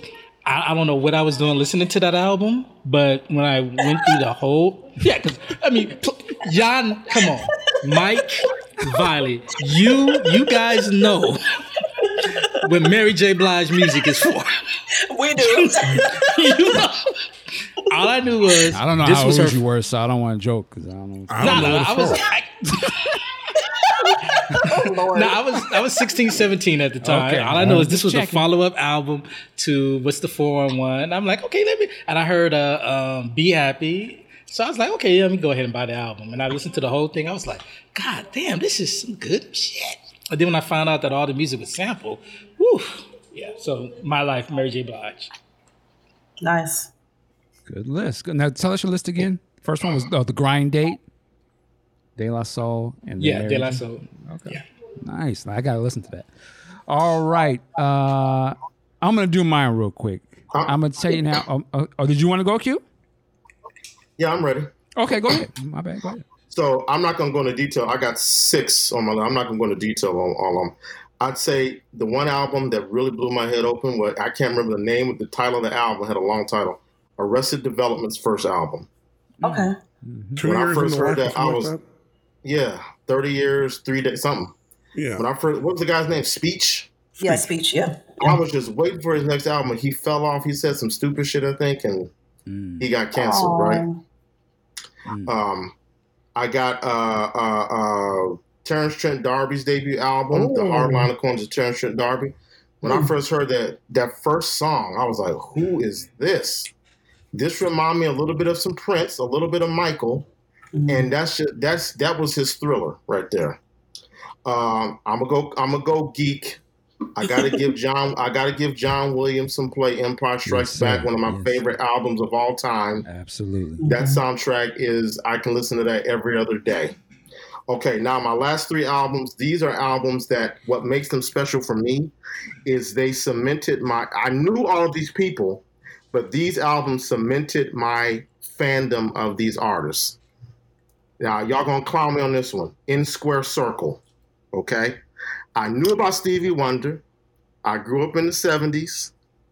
But when I heard In Square Circle, I had to go out and buy every album that Stevie ever made. Hmm. Uh, then we got Purple Rain. I knew about Prince. I remember I I had 1999, and some.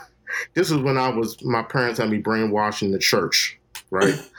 and I heard that he was a someone had told me he's a Satan worshiper, so I threw the Oh, album away. Lord. Oh no. I, I didn't. Oh, no. and I, I remember Oh, I throwing the album in the. I was probably I was a teenager. I didn't know any better.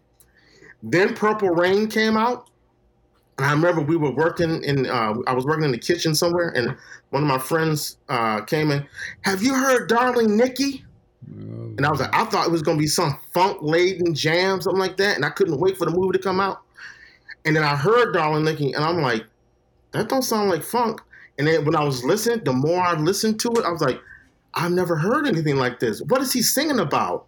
Who is this dude? If he's a Satan worshiper, let me get some of that. Whoa.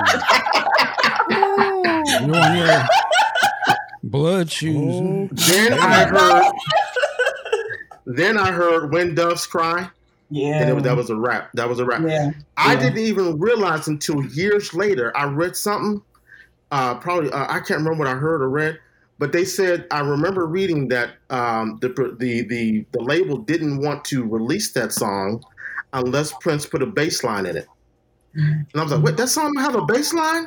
And I was like, that song is so fucking dope. I didn't even Yep. notice it. I don't now I've heard the bass line on the on the Syracuse concert VHS, and it's dope, but I'm like, the song Let It Ride. Wear the suit, Yeah. homie. That song, that album turned me into a Prince fan. Then the first one I think y'all can guess. it's what Where? got me into it's what got me into music. I wanted to sing like this dude. I wanted to I'm not you call me you. I wanted to get my hair like this dude. Ready I wanted war? to dance like this dude. And that's Thriller. I Uh-huh. remember me and my boys went to the record shop and they gra- I can't remember I wanted to get a specific album and they grabbed the last two albums. So I was like, oh, I gotta get this Thriller. What is this? Now I knew Michael from my Jackson Five. I never was a huge fan of the Jackson Five. So I'm like, okay, I'll get Thriller. Damn, this is supposed to be a popular album. I took that thing home, put it in my boom box, and my life was transformed. Every every song had me enraptured. His voice, Mm. his presentation, uh, the arrangements, and I give Quincy credit on that. I mean, everything about that album changed my life that night. So that's my list. Not mad at that. Not mad Yeah. at that at all. All right. All right. We gonna say something, Violet?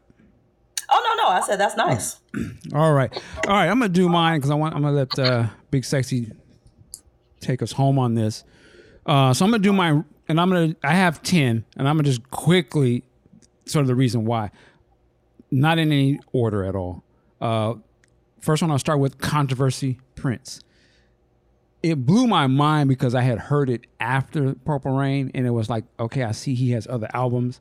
Let me check some of those out. And I just remember getting this on cassette tape. And when I first played it, the first thing I was like, oh, I've heard, I know this. I've heard this song, Controversy. I realized it was him.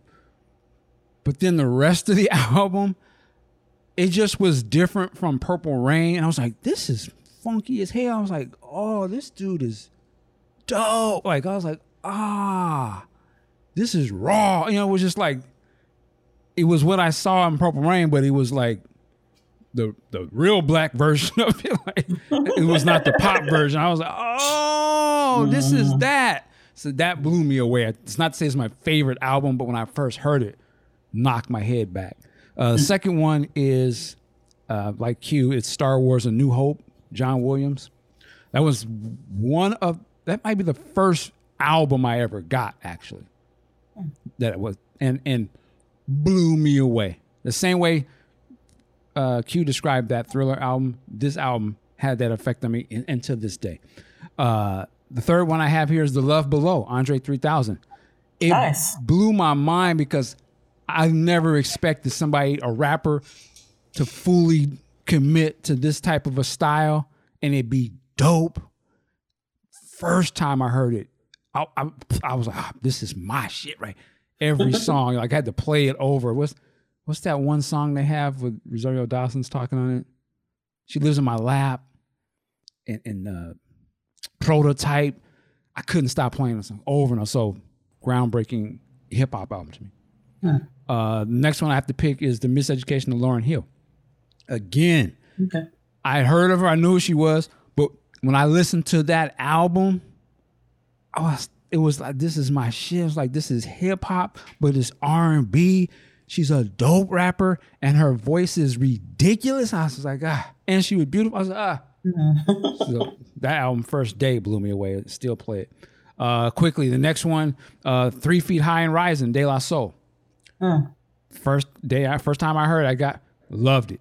Ch- changed how I thought about music and and stuff. I, and I was like, these. And to me, they came in and changed the culture. They spawned Tribe and all of this stuff we see. To me, N- Neo Soul and all of that coming out of comes out of De La Soul, in my opinion. Uh, next next one up quickly. Uh, Madhouse Eight. Nice. I, I knew it was associated with Prince. I didn't necessarily know that was him doing all that. But when I first heard the music and played the cassette tape on the drive home from the record store on the back of the bus, and my watch Watchman blown away. I was like, this. I, I didn't know I loved this type of stuff. And uh, I still play that one. Uh, Number seven, uh, Poison, BBD. That yeah, that album was the shit to me.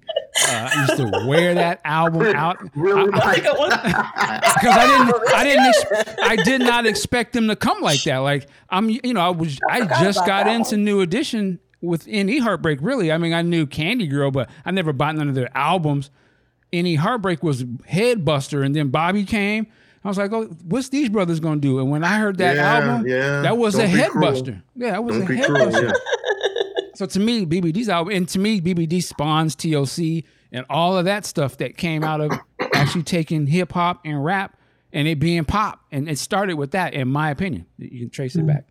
Um, quick, oh, so number eight, uh, Ice Cube, America's Most Wanted. Okay. Uh, The day Tobias, he said, You need to listen to this. I sat down, listened to it, blown away. Um, number nine, Inspiration Information, Shuggie Otis. The first time I heard that album, my mouth dropped, and it's one of my favorite albums of all time. But when I first heard it, it was like somebody just unlocked a key, and you know how they open the book. You didn't ever got to see what's in that book, and they open it, it goes, "Whoa!" That's how, to me, as a Prince fan and, and Sly and all that, when I heard that album, I was like, "This is the, this was like the missing piece." you know that that was a you know I see where all this yeah so bomb album. Uh, and the last one, as Q did, Thriller, Michael Jackson. Like, I was a Michael fan already as a kid, but when I got that record and started to play it, everything Q said, I transformed. So does that mean that you had like the red jacket with all the zippers and whatnot? I I did the beaded jacket. Listen, the first day of school, I came to school. I was walking to the school bus. I had the Jheri curl, oh, the beaded jacket, the black suede. I mean, the black corduroys with the high water white oh. socks and loafers with the penny but, inside. but, but, but, but do you have photos of Hell If there no. are any Michael D relatives, please send those to Right, Big Sexy. And you couldn't tell me shit when I walked up. I, I thought I was Michael Jackson getting on the school bus. Oh God! Stop So it. you, you had you had high water black corduroys. Yep. yep. What Yep. did the penny in the shoe signify? I don't know. That's what Michael did, nigga. I thought. Went to the hair salon. Oh, Sat in with my cousin. She took me to the hair shop where they be at. Yeah, he wanted to get a curl. So they sat my black ass in the seat. I didn't know what I was getting into. Oh, Boy, they put Oh, that can't that lie on your around your scalp, tore my scalp up. I was like, ah! I was like, ah! Give me the hot water. Just sit still. It's gonna oh. sting for a minute. I oh, I don't remember getting stung. Yeah, man, they put the cotton balls around the perimeter. But I didn't know what I'm talking about. We had hey hey hey Mike Mike we had oh. Mike we had different stylists brother. Well, hey, I was in the hood. They had to put the cotton swab thing. They she lined the cotton along my hairline so that shit Oh, wouldn't drip into my eyes and burn me blind. Wow. And, and it was the last part of the Jheri curl process because I had already been in the oh, heat lamps for hours or rollers. They took all that out, but this was about like the the, rollers. This was the. I think this was the actual chemical that activated the shit. So they put that in last. It was, you know what? It was just like um, with Malcolm X in the movie when they was putting that shit in. Shit. Oh yeah yeah. It, it was that, I guess, but it was in liquid form. nigga. So, That's what, that's, that's what they call that conk. I don't yeah, remember. it, it, it went on. burning. It went on cold. It was like, ah, this feels Oh good. God. And then I just. and then my shit was all scabbed up like the next. Oh, they tore my shit up, but my shit was laid. I I guess in the and Mike, I guess in the Midwest they had a different process, brother. I, I don't Hey, remember hey. getting burned. Yeah, man, we had we. It was a, hey, man, you had to be down for it. Oh God! It couldn't be soft. Couldn't be solved. I was a gangster with Mike. And then when Uh, I seen how the LA niggas had they curls when they be just really like easy. And, like remember Cube when he had his curl was real curly and Oh he'd move his head and And activated juice everywhere. Yes. Yeah, that was the days, man. That was the days. Bob was overlapping a little bit too hard now. And Q, you had your Jheri curl to the '90s, so stop oh, playing. Oh. I'm not playing with nobody. Shit. Damn, why you Q go and AC Green. Q and AC Green had the last curls oh. in You try- Hey, Mike, you trying to deflect some of that off on me, huh? Okay. You know, you know. I share the love, brother. Michael Dean's cousin, please get in touch with me. I have money for you. Anyway, oh, Wait, wait, wait. See, I put I put all my shit online though. We gotta see this, Mike. Oh. well, I gotta see I, you I the- only have a, I have a few Jheri curl pictures online. That's the only ones I have. The ones I've oh, posted Oh, already. God. I I'm wish I trying to had see the pictures. corduroys, the high water corduroys. That's what I'm, and- that's that's what talking about. That's what I'm talking main about right there. The main question is this Michael, did you wear a glove? I did not have a glove. Now, if I would have had one, trust me, I would have wore that bitch. And so I mean, Michael was Michael was like, you know, when kids and they, oh, you trying to be like a gangster? That's how popular it was. Like, no one It was clowned me. Like, there was, It was oh, you, you on your Michael? Yeah, there no, was a couple of us at the school. Like, who could be the better? And you see a dude on the end of the hallway, and you're like, oh, and you start kind of throwing a little footwork on him a little bit. see what he got, and Oh, see if he can spin. Like, there was one cat that was better than me though, but I did win like biggest Michael Jackson fan of that year. Nice. But you know what, Mike? The, the one I remember when I went to first when I first saw Beverly Hills Cop, and I was I was straight up in the Michael phase right then. And then that scene with Right. where Eddie Murphy laughing at the Thriller jackets, I was like, Kind I'm of felt a little re- sting on that, huh? Didn't you? Yeah, right. I, I did too. I was like, the fuck these motherfuckers. That's what- See, that's my thing. I don't get. I, I don't get why I felt Sting better. I thought he was laughing at them dressed up like that. Because weren't there some two goofy looking white dudes? but, but I think, yeah, but I think by the time the movie came out, and you started to see it. You were kind of going on the, the other end of the Michael super, like where you could dress Yeah. like him and not get clown type of thing. So it was kind of like it's kind of falling out of favor a little bit. Like, eh. oh man. I was like, I might want to rethink this. See, we could go through the whole Jheri Curl oh. era phase because after mm-hmm. that, mm-hmm. you know, when hip hop really started coming, and the pressure was on. You couldn't, You're wearing a Jheri Curl, you got clown. but I still wanted, but I was still in the Prince too, so I just cut the sides off. Oh, wow. Okay. So it's kind of like a high top fade Jheri Curl. And, but, but- but- and then I would comb through it because I was trying to do the Christopher Tracy thing at the same time. So, oh, so I had I was rocking all. I was confused. I was like, Mike, Mike, as your counselor, I'm going to advise you.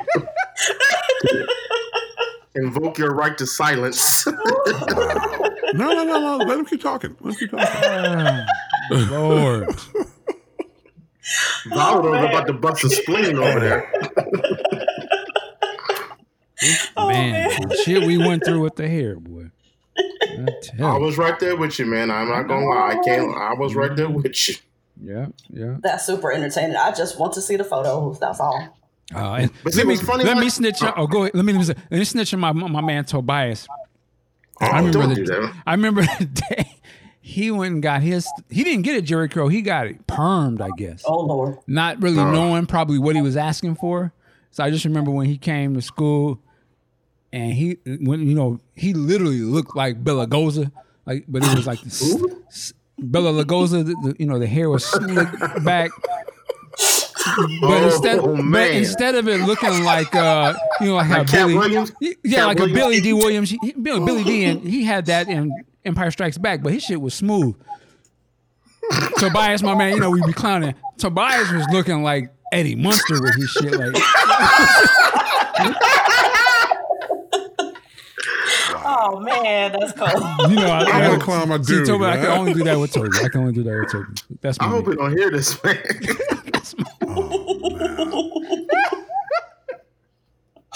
This is how we Oh, grew up, man. man. We used to clown. But anyway, uh, Big Sexy, it is your turn, sir. Take us home with this one. What's your albums that blew your mind? Okay. As usual, I can be counted on to do this properly, and I will go in chronological order. Uh, as a young child, the first one that really blew me open, Sergeant Pepper. I heard so many things on that album to this day. I'm like, the fuck were they trying to do? After that, Curtis Mayfield. No, no, no. Marvin Gaye. What's going on? I remember exactly where I was when I heard it the first time, and that was something that let me know that I was growing up a little bit. You know, starting to like stuff that my mom was into. Mm. I'm like, cool, cool. The, a year and a half after that, two live albums really moved my world. One is the Isleys Live, the mm. other was Curtis Mayfield Live. Mm. The Curtis Mayfield Live, now I knew and I know every lyric on that album word for word. And I remember in a little talent show in fourth grade, I stood in front of the class and sang along with If There's a Hell Below, We're All Gonna Go. Had no idea of the political ramifications. So I would love to sit here and say that I had my little beret on and my black turtleneck and my camouflage pants on. No. But I was I was political though. I was I was down. and Isley Brothers, their live album, this was before the That Lady and Between the Sheets and Fight the Power. This is when it just started to expand into a six piece. Blew me away. The hmm. energy, I tracked that album down for years until I found on a CD.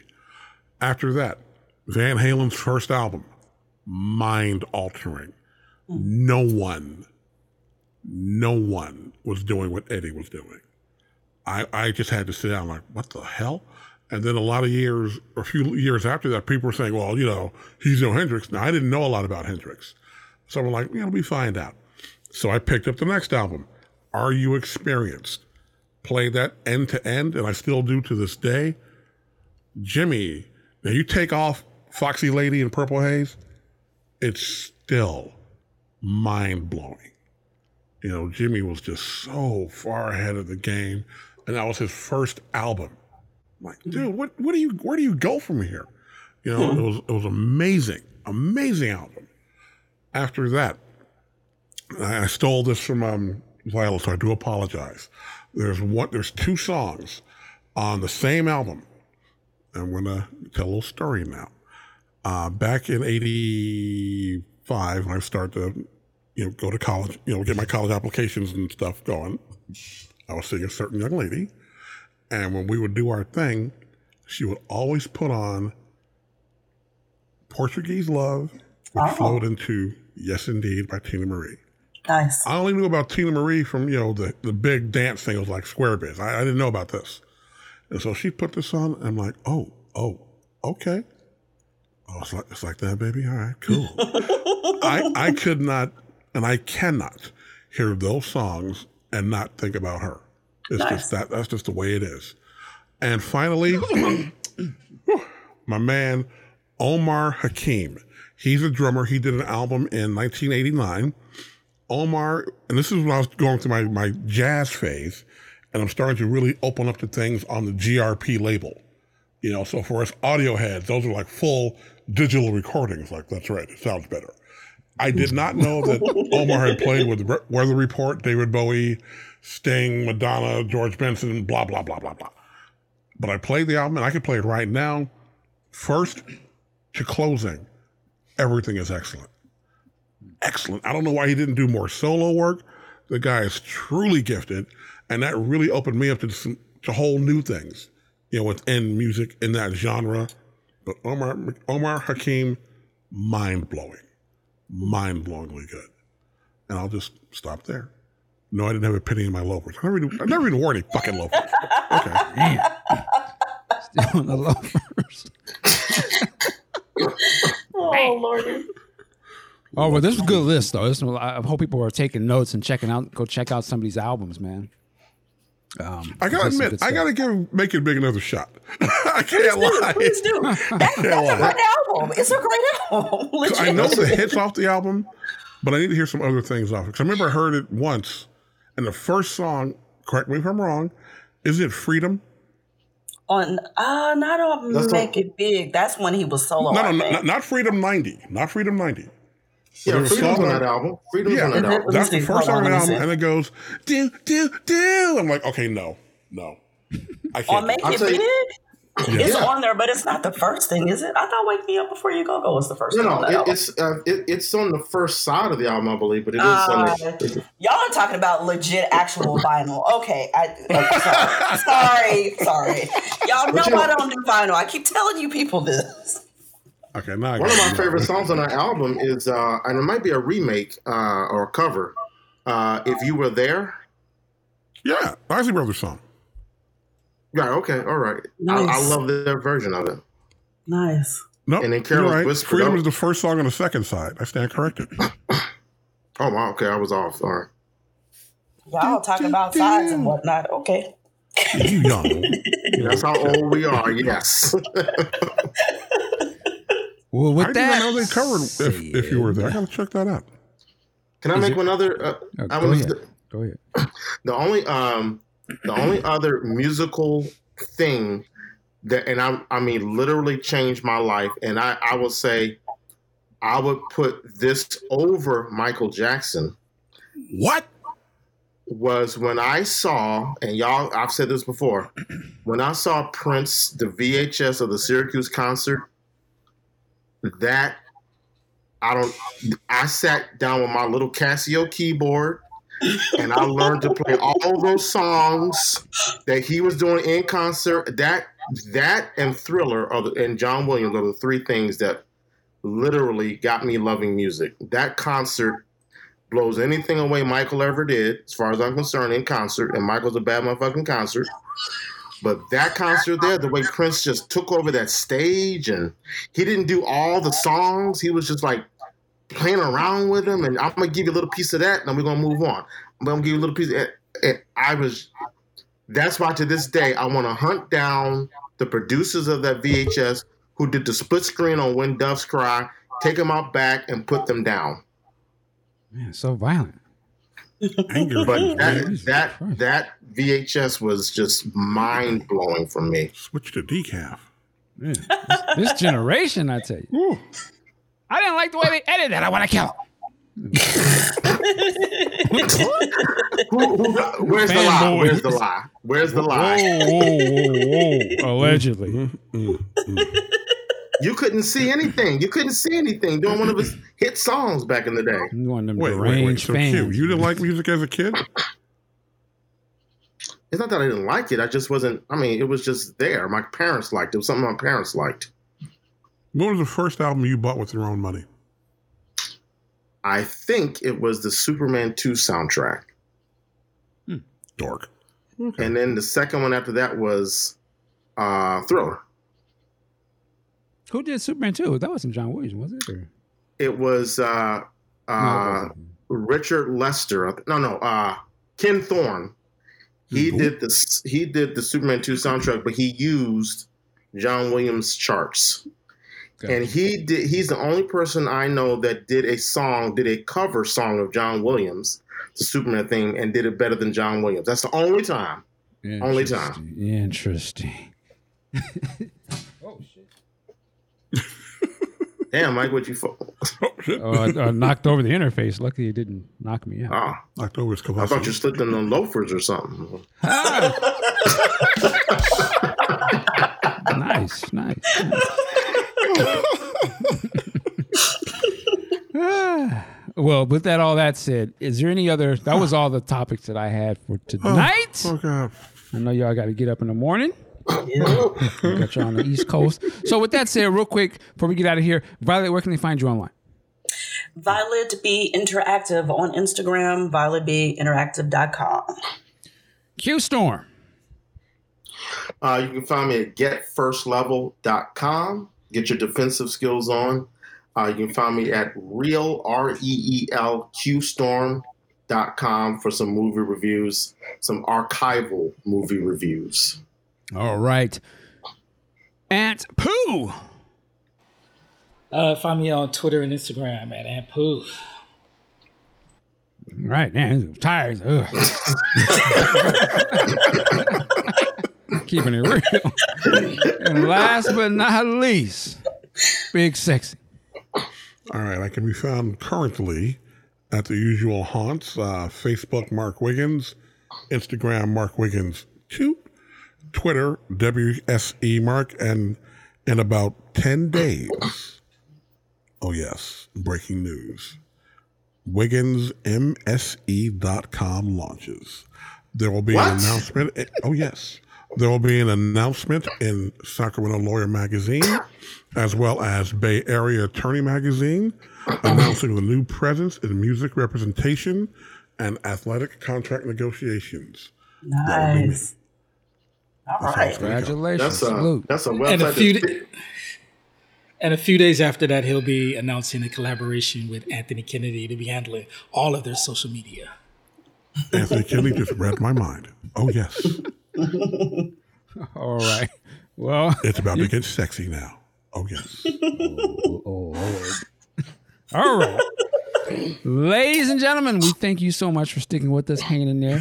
Uh, all this good stuff here. You already know where to find us. Just look up know Podcast Juice on your favorite podcasting platform, only on the Black Show. And find, just find us where you find podcasts. You know what I'm about to say. Work it like a job. We'll see you next time. Peace. All right.